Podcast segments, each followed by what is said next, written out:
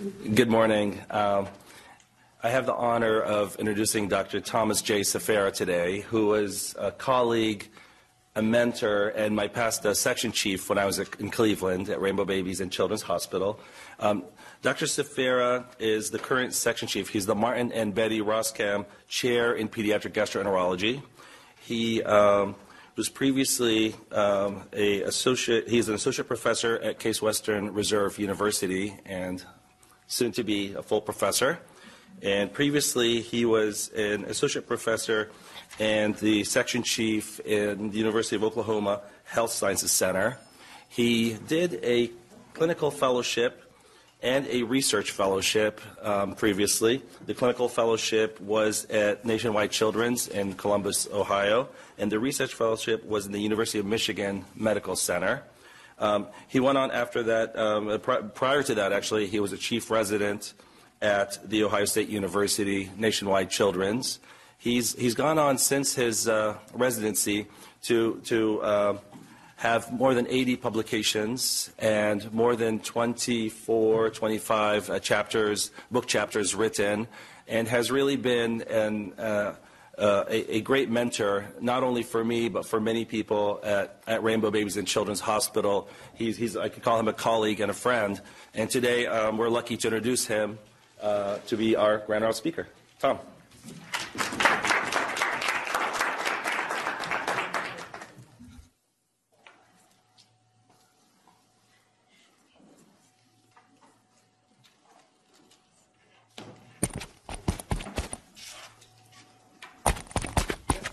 Okay, well, uh, Amr, thank you very much. And I'm actually thrilled to be here. It was quite an experience. We had, uh, getting here, we had a little bit of snow in Cleveland when I woke up.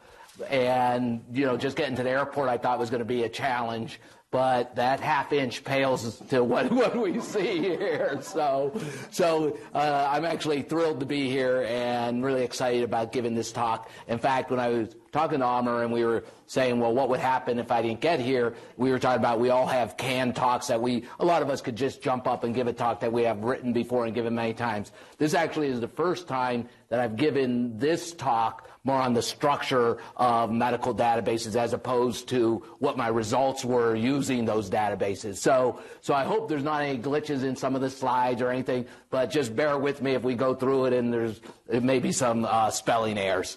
Uh, so we'll go ahead and get started. I'm going to talk about really using uh, big data in investigating pediatric diseases or, of course, any, any type of disease. So a few disclosures. Uh, first is that I am uh, or served on the medical advisory committee uh, with Merck and Company for a clinical trial for a therapeutic in C. difficile. This will have no impact on our talk, and I'm also a case reviewer for Best Doctors. Uh, so the objectives today are really to identify the principles of big data evaluate the strengths and weaknesses of large administrative uh, uh, uh medical or healthcare databases for research, and assess the res- and learn how to assess the results of manuscripts using large administrative uh, healthcare databases. So, what is big data? The simplest, uh, you know, definition is it's data only bigger. I think that's the that's the definition when I was talking to my 10-year-old boys. That's kind of it's well, it's big data, Dad, and I thought that's pretty good. But there's a lot of you'll you'll see this. You see this talked about now all the time uh, in multiple things on the internet, and really.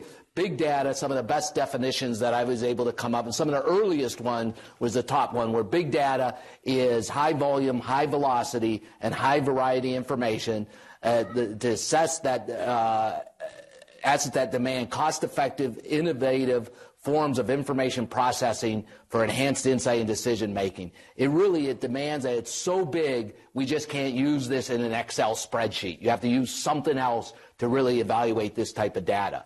So when we look at when it is relatively new uh, term, even when we say big data or large data sets, and this is from, you know, uh, uh, Google, the Ngram viewer, where you see words that have been published in books. And it really wasn't until the late 70s when you start seeing people talking about or mentioning big data, big data sets, and what that really means. And, and in fact, it's really become very common. I did some Google searches. The term big data comes up with, you know, uh, 342 million results. And as you look through some of the popular search terms that people would use, including Bitcoin, that now is in the news, only has 71 million hits. Where not until you get to the U.S. government budget that you see hits uh, getting that big. So big data really is something that we all need to be aware of, not only in medicine, but in, in our everyday lives, because it's becoming something that we'll be dealing with all the time. So again, how about in, again, the medical literature? This is uh, using uh, this is using a simple search, uh, search term restricting for big data. These, this is where the term big data is actually mentioned in manuscripts. And it's just a dramatic increase, uh, you know, over the last, you know, uh, two decades on, on using this term and what, how we're going to address handling big data. So why now? Why is this becoming so common? I mean, clearly there is uh, information. We're, we're at the end of the information age or ever. All of this stuff has been, you know, we've been generating data for, for centuries, of course. But so what's really happened is that there's been an increase in computer processing power. That's what's really driving a lot of this. And when we look at that, where, where this is, you know, how has that really come about? Well, we may have all heard about Moore's Law that talks about uh, how how rapidly computers are being improved and, and changed. And this is held true even to now that every two years the processing power of computers are doubling. And then I just took some some common or the the common consumer products, and you look at the Apple IIc in 1984. The processing power is one megahertz, and now you, you know in 2017 you could buy an iMac for 4.2 gigahertz. I mean, the processing power has just exponentially grown. So we're able to crunch these kind of numbers and to generate and to hold it. Also, there's been a development of inexpensive high density storage. I don't know, you know, if we remember floppy drives or zip drives, we barely could, could contain some of the data. And in fact, you look at that, when we were analog, data was, storage was very expensive. You would need warehouses to even store computerized data. Now, as we get to the digital uh, uh, storage, and the, and the digital stuff really didn't start taking over until to 2000. So it's only been two decades where most of our data has been stored in digital and not analog form. And so, and also, there's an increase in recorded data. And the easiest way is I could put that is that in the in the first uh, figure on the, the, left, this is from my iPhoto uh, file. I went back to 2004, and this is my wife. She still looks the same, by the way. and and over here is from my iPhone, and that's the the notch from the iPhone 10. That and, and if we look at what I have there, this has I had 59 photos that I digitally captured in the entire year of 2004.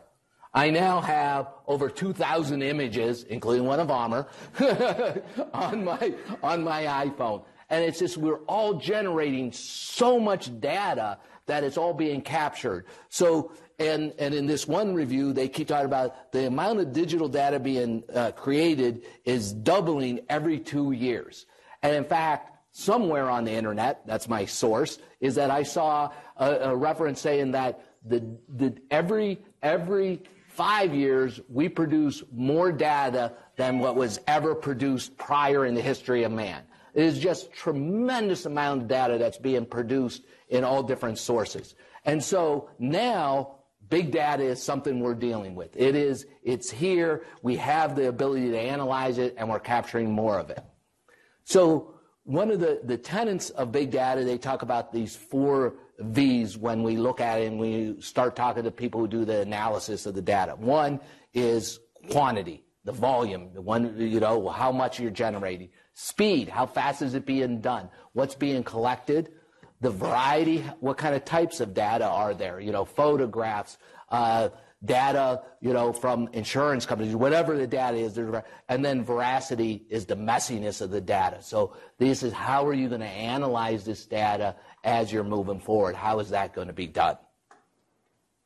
And so, right now, for the common data sources, like where where are the sources of big data that outside of you know uh, again medicine? So you have social media, Facebook. The amount of data that is being generated on Facebook is just tremendous. Financial institutions, all of this is accessible data. Music sites, videos, Netflix, YouTube. Every time someone watches a video that's recorded, who's watching that? you, there's I actually have seen a couple advertisements recently where uh, uh, on Twitter an advertisement where somebody watched some movie 10 times on Netflix and the ad came out, you know, why did you watch it that many times? They're tracing, tracking everything that everyone's doing. You know, driving aids, all the maps, Waze, Uber, all of this stuff is recorded. Security cameras, the cameras we take, web searches, all of this data is built up into bigger and bigger data. We're seeing this across the country or across the world. And so what, are, what could you use big data for? So we get all this data. Where are people being excited about using it? One, using it in traffic navigation, financial fraud and risk to, to know where you're going with your credit card. Of course, you know, I've had several times my credit card stop. They stop a payment or, you know, it doesn't work. And I'm traveling somewhere out of the city where I'm normally not at. And they said, well, why, you know, I have to call them and say, well, we didn't expect you to be there, you know. And it's like, okay, so I now have to call my credit card company and tell them I'm traveling, you know, to Denver this weekend, you know, so expect charges there. Uh, trading analytics, homeland security, retail, and search quality. The two things that I have up here that I've, I've always find intriguing is Amazon has a patent for what they call anticipatory shipping. This could not be done without big data. They actually have a patent, and they're starting to do this, where they ship products to warehouses to where they think people are going to buy that product. And in fact, several times what this patent is for is then to load that product on the truck in a box, anticipating that someone on that driver's route is going to buy a specific product so they can deliver it at the same time you order it. So as soon as the order goes in, it generates the label, they put it on the truck and they do it. They already anticipate what's going to be bought and who's going to buy it and where it needs to be delivered. Also, UPS using big data is they almost ne- never use left turns. UPS trucks have their own proprietary mapping software, and in most cases, it's more efficient for them to take a longer route if they make a right hand turn because they don't have to wait in traffic. They've actually estimated it saves the company millions of dollars over years in not only time, but in fuel efficiency because they're not going against traffic. So again, big data can be very useful in many different situations. So now let's turn to big data in healthcare. And we're not talking about the large size textbooks. Again, that's a lot of data. It's not big data. Or the unread manuscripts stacking on, and, and journals in all of our offices, you know, that we don't get to. We have a lot of data, but big data is bigger than what you conventionally think of in medicine. So let's look at these, these the, the four V's that, you know, I kind of reviewed and how it applies to medical big data. So if we talk about quantity, we know we generate a lot of data. Clinic and hospital visits, the diagnostic tests, treatments, insurance claims. Those, that has a lot of information in insurance claims, what's being generated, how much paperwork the insurance companies generate, that's all data that's being captured. The medical literature, biomedical data, proteomics, metabolomics, the chemical repositories, knowing what new drugs, what's out there, what could be applied, and social media, of course, who's sick, who's complaining of something. Those all are integrated in big data that can be used in medicine. And then the velocity. What's the speed of this data being generated? Well, if you look at what's being published, even, which dramatically increased. This is the number of publications in PubMed. And so in 1980, there was 280,000 publications. And in fact, I worked in a library in 84 where they, they subscribed to almost every medical journal that was available and they would tear I think at that time they subscribed to over a thousand journals. And they would take the articles out and file them. And they had a huge filing system, warehouse of it, and being able to access it. It was possible, almost possible, to do it in 1980. As you look at over time, we're at, in 2015, there was over a million articles published just and, and put on PubMed alone. That is, every year now, over a million articles are being published. The literature is just exploding. This is data, and all of those manuscripts have data that is just at the speed we can't keep up with using conventional methods. The variety. Medicine, we, we have all types of uh, uh things. We type in free text on our computer, right? We type in, that's a different type of data. We have coded information. There's frequently, this could be scanned documents, it could be typed or written data, and images, and then you also have isolated databases and data banks. But what about the messiness and their veracity? Most of the data we have is unstructured. It's not coded. It's it, the the when we mean coded, you know, when you enter something in your EMR and you type a paragraph, it's in the EMR and it's accessible, but it's not coded. Because if you write something, patient had abdominal pain for 24 hours, uh, you can't access that as a code. It's not in the data. It's just written text. So you actually have to have a means of reading the text and interpreting it if you're going to use that data for additional information. So there are actually computer programs that are now being developed where you, they search using natural language and will comb through medical notes and say, oh, and let's say you're interested in, again, uh, a particular type of petechial rashes.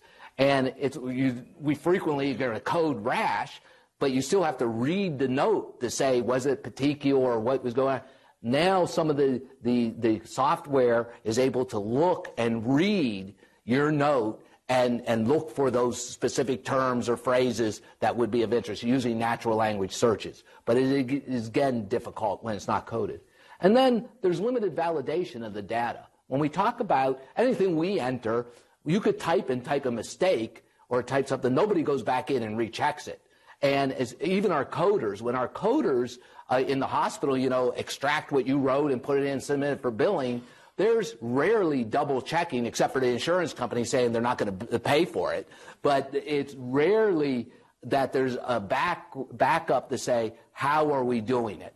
Is this being entered in the correct way? Is it validated? So again, there's a lot of problems when you start looking at using big data, especially ones that are, and then when are in databases. So, so this gives rise then to this uh, new uh, field of integrated bioinformatics, where all of this stuff is coming together, where if you could actually take a look at the, the data all in one, you could start using and, and the future people will start using the term precision medicine too, where you can use all of this together to help take care of your patient. So, what are our big challenges in in healthcare data? You know, and then one is assuring the data is anonymous. You know, we're generating all this data. I talk about we want to use this data for, you know, patient care, for other things, but is it anonymous? You, you know, again, if you have the medical literature, uh, medical information and everyone's using it, it you have to protect uh, uh, anonymity. Clarify who owns the data, who has access, who could get to it. Interpreting multiple different data types, the interoperability of the data sets, because again, it's, it's, it it's in different repositories. Avoidance of overcounting by entry in multiple databases. So if you're studying the epidemiology of a particular disease, let's say you want to know, we're looking at flu, and you want to know influenza, how it's going. Well, you, you, if you look at multiple different databases, the laboratory, you know, how many times they have a positive influenza test, you look at the, the recorded EMR, or you look at billing based upon it, all of a sudden you may be overcounting when you're trying to say how common something is if you start using big data outside of general databases. Uh, and then measuring the quality of the data is, again, is, is the data, can you say this data is high quality? Did we measure it? Are we able to look at it in that fashion? So what are the promises of this big data? One, we could improve healthcare utilization. Where do we have the resources? Where could we put uh, see patients in a more effective way? Where we, could we deliver care? More accurate prognoses. We could predict things in the future using big data. Increase access to healthcare, predict future events where there's going to be outbreaks, and of course, discovery of new therapeutics. There was a recent article where someone uh, found that you know a, a, new drug that was not previously used for uh, a particular heart condition in adults, and they did it primarily by just by just looking in in medical repositories in, in data and seeing if it fit the characteristics, and are able to come up with some theories of this drug should work based upon you know the characteristics of the drug, comparing it to other agents that are available. So let's talk about we talked about the big data and all the problems where it's all in multiple different places. So let's, let's talk about big data that's already organized. That's the easiest to use, and that's where we could get the most bang for our buck right now because it is organized. And where do you see big data that's organized? One, these are healthcare administrative databases, consortium databases, disease registries, surgery and procedure registries, and research databases that people develop. So all of these, this is the data that's already organized. So what, what I'm going to focus on mainly today are healthcare administrative databases. And when we mean administrative database, we're not talking about something that your administrator uses that's standing in front of all the doctors telling you what to do. It's actually data that's, that's routinely collected uh, during clinic or any uh, patient encounter. And it's really, these databases have been designed for administrative purposes. They're collecting the data to help with health services reimbursement, tracking, making sure the government is, is funding programs appropriately, tracking services, and quality improvement. These were not necessarily designed, in fact, most of them were not designed for research. They were designed to understand how, how uh, uh, we care for our patients. What are the strengths of these databases? They're large data sets. It's patient, every patient encounter within a particular system, let's say. They're unbiased because it's everybody. They're, the patients are not selected. They didn't. These are not patients. You know, you don't get informed consent to put them in a in this uh, trial. These are just data that's collected. It's it's not research-based enrollment, and then it could be relatively inexpensive to use these databases since they're, they're not developed for profit. Nobody did it for profit. But what are the limitations? Well, they're designed for, for really administrative management, uh, and were not designed for research. They're limited to disorders or symptoms that require medical visits. So if you just, if you have something that may be a symptom that doesn't require someone to go to a clinic or to be hospitalized, that's not going to be uh, uh, taken care of. So it's not, you know, uh, captured. It's dependent upon your coder, uh, your coding encoders. And one of the big problems with that is coders really code, and physicians, we code primarily for reimbursement. So you, the, they will go into the medical, you, you, know, your EMR or your system and you hit the buttons. You're really coding on those not to say, I better be sure I capture all the diagnoses this patient has because one day I'm going to go back and I want to, you know, study a particular disease. No, you use it because you want to be, you need to be reimbursed. Also, uh, the entered data is not cross-checked or verified frequently. It's just put in. And then, again, it's not designed to answer a specific research question. Let's say you, ha- you want to study a particular problem or a symptom, or is there association between two different diseases?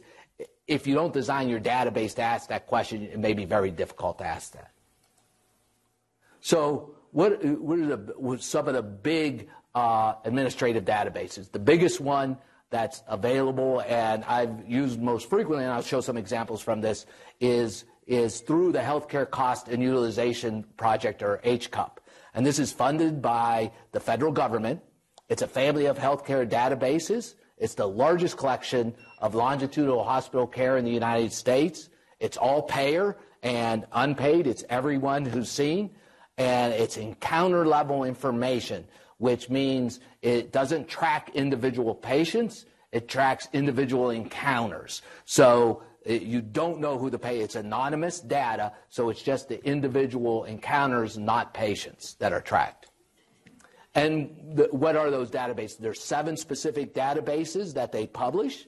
Uh, and they're listed here. The three, uh, the biggest one is the nationwide, or now called the National Inpatient Data Sample, and then there's the kids, a pediatric inpatient uh, database. There's also one in the emergency room and and also uh, a few other databases. So the the NIS, this was initiated in 1988. It's uh, uh, has data that's published yearly it approximates 20% of discharges from all U.S. community hospitals.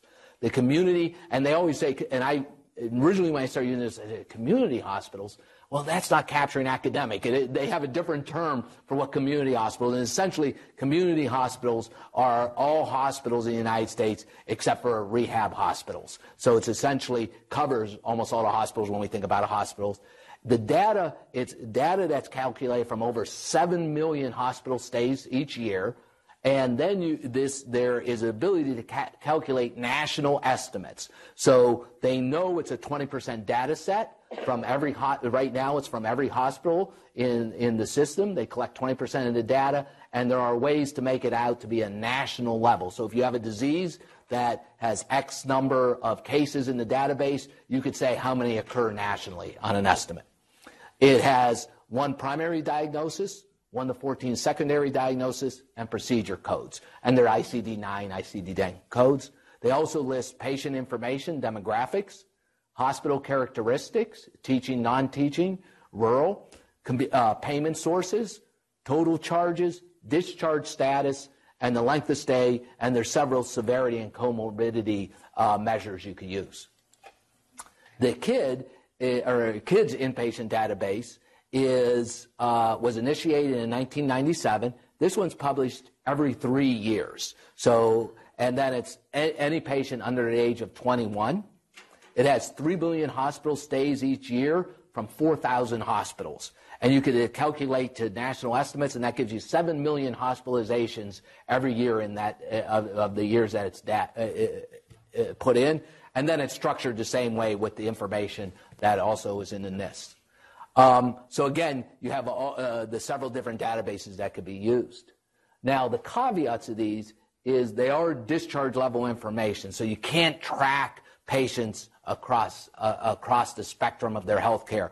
The only one that does track patients to a degree is the readmission database that tells you if a patient's being readmitted. Uh, charges are recorded, not costs you would have to do, and charges are what the hospital charges, right? Not, not what a, the cost of something in reality. So if you wanted to know how much, you know, we spend on aspirin, it's not the charge that happens, it's going to be the cost. So there are conversions that can be done, though, but that would be necessary. Race is not reported by all states, by some uh, specific state laws, so uh, race data may not be accurate in the databases. And uh, that doesn't include laboratory tests or pharmacy. So you don't yet have all the information you need for all types of studies. Well, this is become, becoming more popular in utilization. If you look at these are the number of peer-reviewed data, uh, manuscripts using HCUP data from any of the database.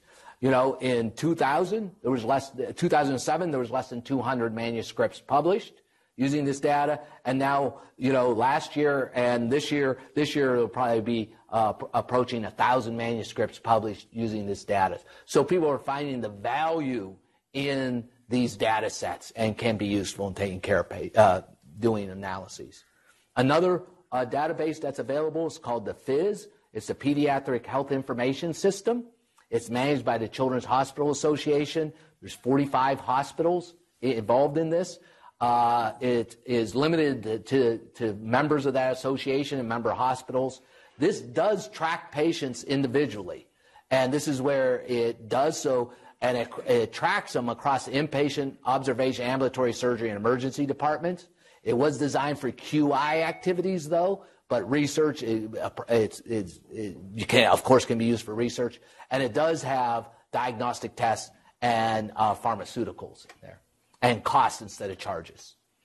So, so again, you have the big data, uh, medical data that, that is organized in, the, in, in these types of registries that can be very useful. So let's, if you're doing research in this area, what are the requirements uh, for these studies. And if you're evaluating these studies using large data, what, what, how do you have to look at it? How do you have to read this? One, is there a good data set description? You know, why was that database created? If it's a federal government HCUP one, you, you, know, you know, you can look it up, you know the, the how it was created and what. But if it's a local database or a consortium database, you want to know why and how it was created, what the sampling methods are. Are they, are they good sampling methods to bring in to capture the patients that need to be captured? What patients are included and excluded? And then are there quality checks on that data? Did somebody go back in and say, yes, all the cases of, of biliary atresia were captured and coded appropriately? What's the code accuracy uh, uh, when you you see a manuscript that someone's published? Uh, what search algorithm did they use? Were they able to, to identify correctly all the diagnoses they were interested in? And are the codes, you know, how accurate are these codes? Because you know ICD-10 codes, they cover a range of different diseases, may not be, you know, may be broad in what they, what people actually are coded. And then were these codes validated? Did somebody actually go into the, the charts and review them and say these are the appropriate codes for this type of research? Then there is something that needs to be remembered. Statistical significance is not clinical significance. I think we know that. Large data sets generate significant p values when there's not a significant difference. If you have a proportion, one proportion is 49%, another one's 51%. If you, you know, if you only have uh, 20 samples, that's not significant. If you have 2 million, that difference is significant, but it's not significant clinically. So you have to, you really want to see confidence intervals. You want to be sure there's not a time dependent bias where you're measuring outcomes. If you have a database that starts in 2000, the patients who you start studying in 2000, you don't know what happened to them before. And so if you're looking at does aspirin increase the risk of asthma, let's say, if you start stu- the patients in 2000 who had who will be coded as not being exposed to aspirin because you don't know what happened previously, and they may be uh, they will uh, uh, bias your data. So you have to make sure that the time dependent is important, and then clustering. It, patients, you know, are they only patients seen in emergency room? Are they only patients seen in specific settings that may change where the model of care is? You could have one hospital that is an expert in orthopedic care. They're seeing all the patients. They have better outcomes and their data may be very different than data overall. So, what things to avoid? And I, the, I, like to talk about these because, you know, we, when we were doing some of these studies, we were falling into these traps. One, post hoc uh, hypothesis generation. You don't want to formulate a hypothesis at the outset. You don't want to use data to generate, you know, your hypothesis. Data mining, you want to look at, you know, you don't want to just look for results and statistical reworking, and then you never want to over overinterpret your results. And so, you know, again, you can use descriptive statistics, predictive analytics as you're going through this.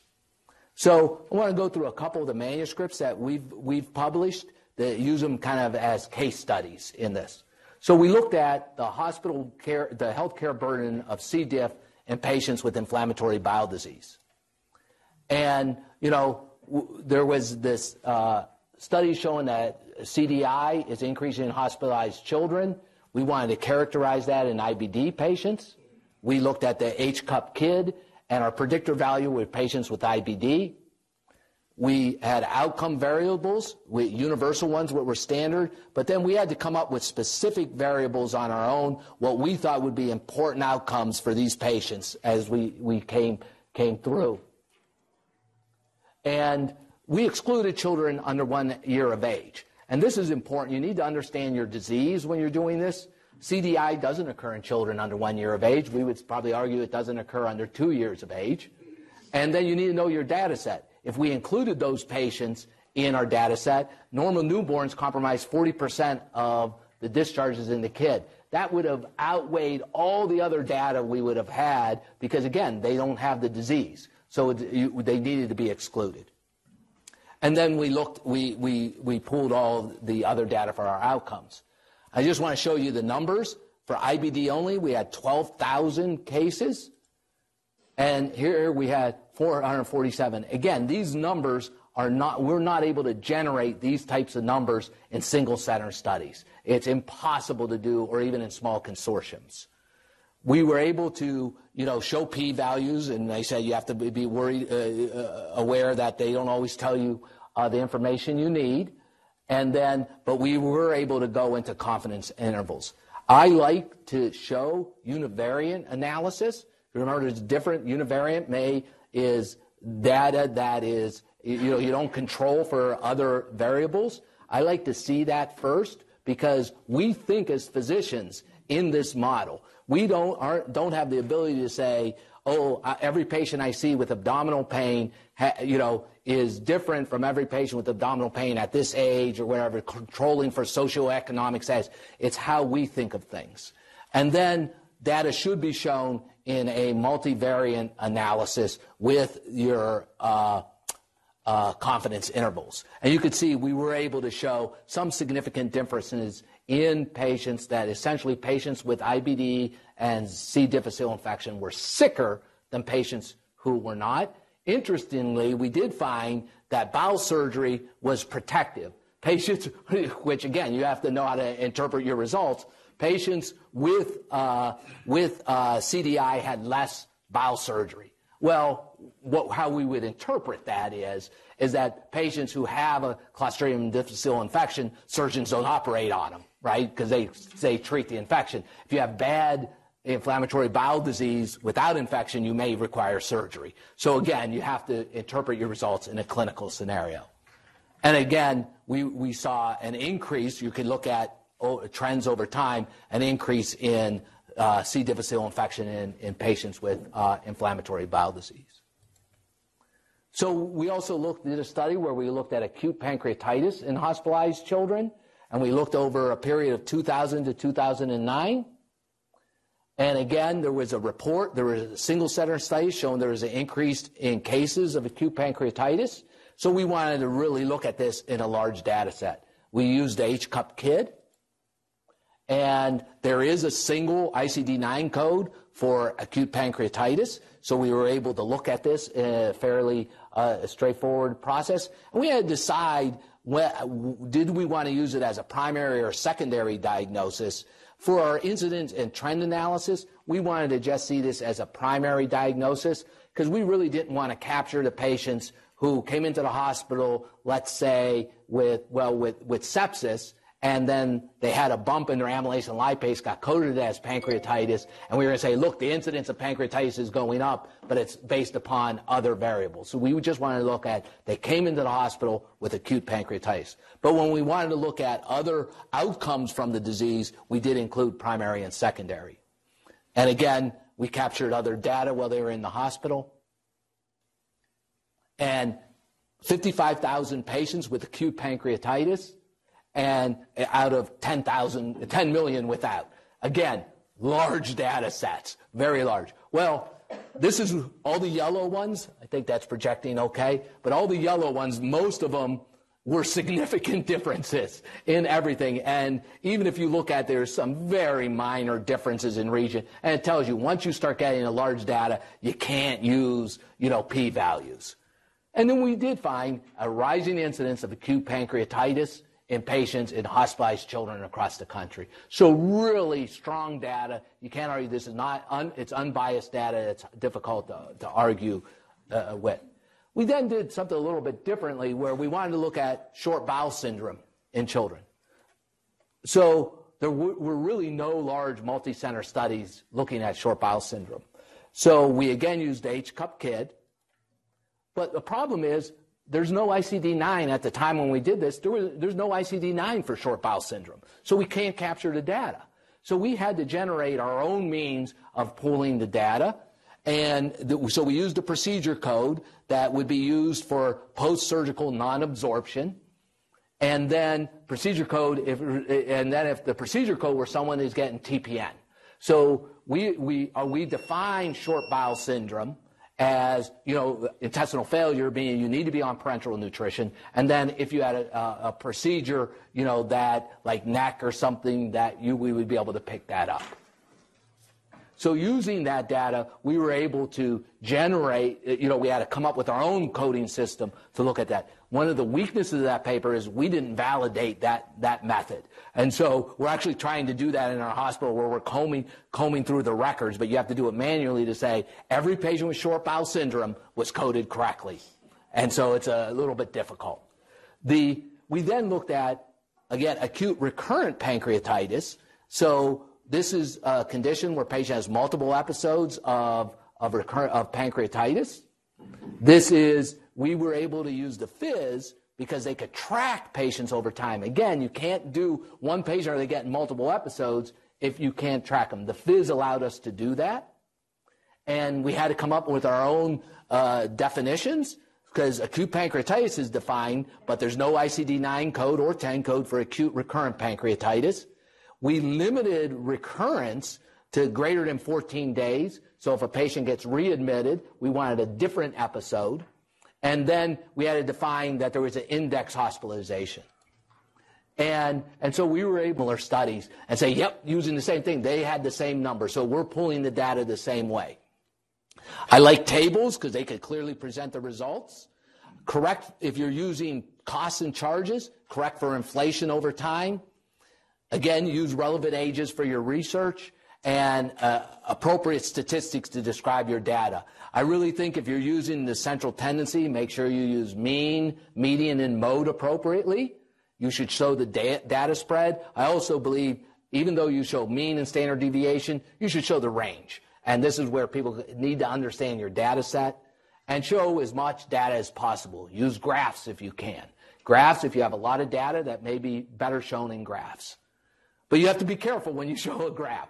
So this is this is uh, the next few slides. Some of my favorite uh, kind of slides showing graphs. All of these these uh, curves here have the same uh, uh, summary statistics, the same mean, standard deviation, and correlation. So you could see if you just drew the line, you have to show all of the other data uh, points.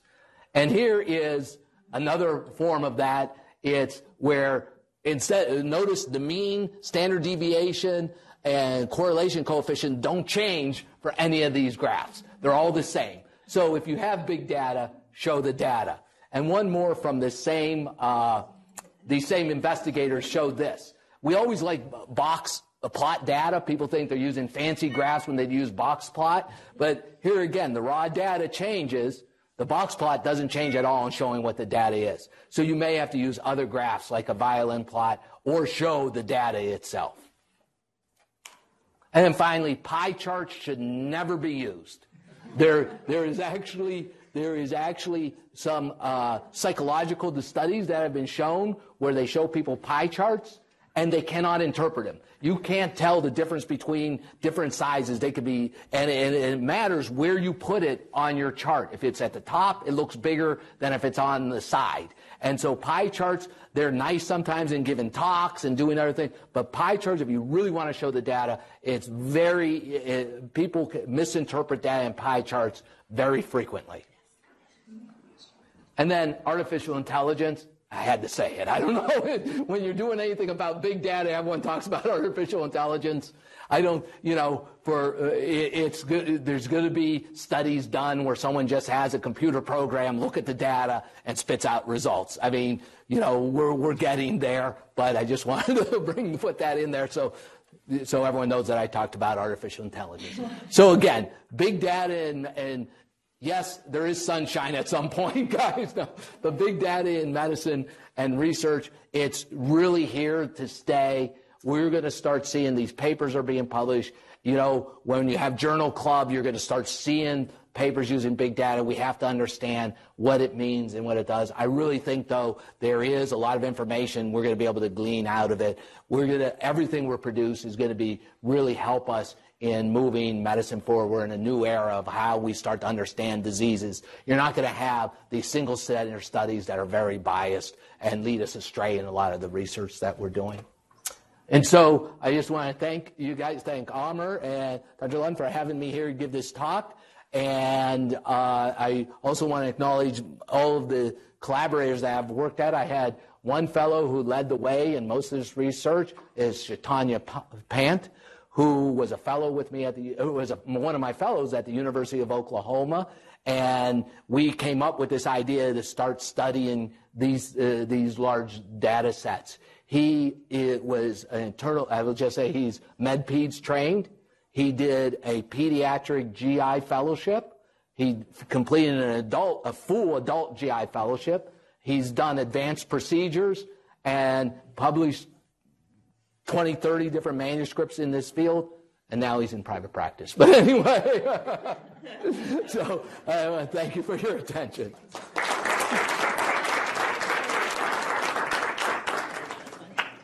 Yes. Um, so I think that these, I mean, this is the wave of the future, right? We, this is, we're moving into these amazing, powerful computers and computer programs and data storage, just as you say. I'm really suspect of the, um, the huge limitations of the billing derived. I mean, I know Yes. how I use the code hypoxemic respiratory failure. I mean, it describes, I put that on wildly variable patients, and it's true for all of them, but they're incredibly different. So, um, registries, I think, are going to be really Right. powerful moves toward the future. But then your limitation is um, you need personnel and you need money to develop, enter, and manage the site. Then other people can come along and use the data appropriately or not appropriately based on all the other limitations. But how do you see these registries? It- no, I, I, I, I agree with that. So early on, when some of this data, when the, the large databases were starting, the HCUP databases were being used, we've spent a lot of time, and again, this isn't very long ago, you know, less than five, six years ago, spent a lot of time validating our code searches. And that would be if somebody was coded as this in the HCUP database, did someone go back and pull a thousand medical records to prove that they were coded that way? And there are people who are statisticians primarily. Again, I, you could tell I don't talk about statistics too much. Statisticians who say you should have that for all the databases and a description of how accurate the data is in these databases. That's not being done. The registries are better. There's a problem with registries because they are expensive. That's the thing. Somebody has to enter that data. And w- since there is a cost, not everyone's involved in the registry. So, for example, and, for, and many registries are closed. And and this is this is something where I think this is uh, almost I'll use the travesty. It's it's it's a problem when somebody when you'll read papers that that say we looked at X disease, and the paper is from a registry, and you see this registry has ten institutions, and you call them and you find out well what's the access? How do people get in your? Re- oh no, we're closed. We're just our 10 institutions. There's many of those in pediatrics. That is very biased because most of those registries that then are done by quaternary or ter- very high level tertiary care medical centers with research in that area and clinical work in that area, which means they get all the referrals, the worst cases. So these are very biased registries. So I think there, there's a problem, but registries may be the way to go, but that's where the cost of, of medicine is, is are we, we're at. But don't you see the promise of artificial intelligence, particularly in natural language processing, to extract that data into registry so that it's not reliant on the human? Right.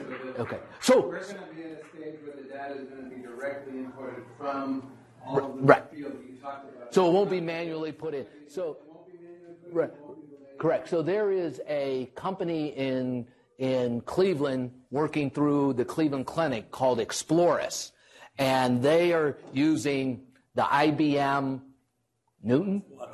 Yeah, Watson, Watson, that's right. So using Watson to use natural language searching to take everything out of the, all the data generated at the Cleveland Clinic worldwide and put it into a database. And that's exactly it. The artificial intelligence comes there where you won't have people entering it and you, you hopefully the data then is secure and, and is fine. And then they should have links to other sources. They should get the financial data, bring it in. Get the social media data and bring it in, and that, that would be the way to solve that, right?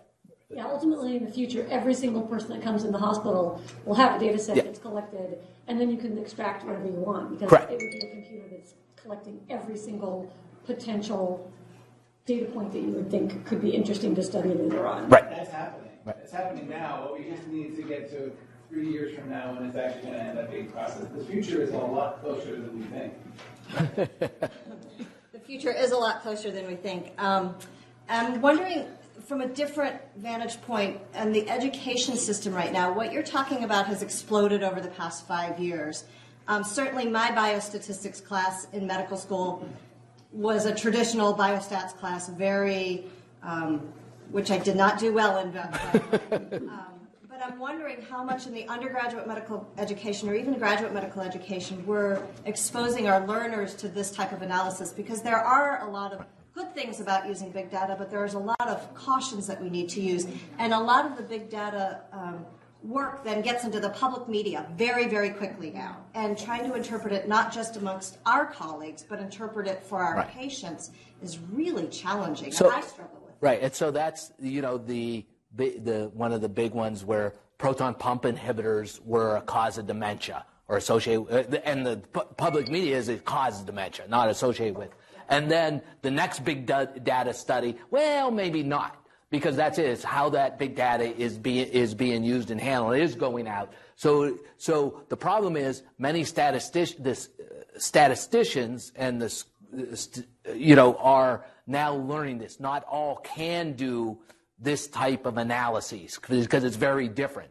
And I do think, you know, medical schools, we have to start addressing this and understand. It's just like anything else. We were all trained with our journal clubs and we all took statistics courses to understand it. It doesn't come up. You know, uh, again, we did in one of our early papers, we did something we called trend analysis. And trend analysis is a way of just not showing your graph of data going up. It's is it going up and is it continuing to go up? Not just did it rise from one year to another. A reviewer came back and said that, oh, it looks like it's statistically significant, not just a trend. So why are you using that term trend? Again, because it was a physician, Ray, and didn't understand the statistics behind it, right? And that's where we have to change that. So we are getting at time. Um, Oh. uh, in addition to next week, I forgot we have a special presentation at noon today. Uh, pediatric hematology oncology candidate Amy is at in L5A. So L5A with lunch, so consider that at noon for another special talk. And watch your email boxes because I hear something about an Olaf cake perhaps on 5 East at 4 p.m. Um, big Olaf cake a lot of people out to eat it. So uh, hopefully we'll have an announcement there as well. So lots going on today, and we'll see you next Wednesday you. The Olaf.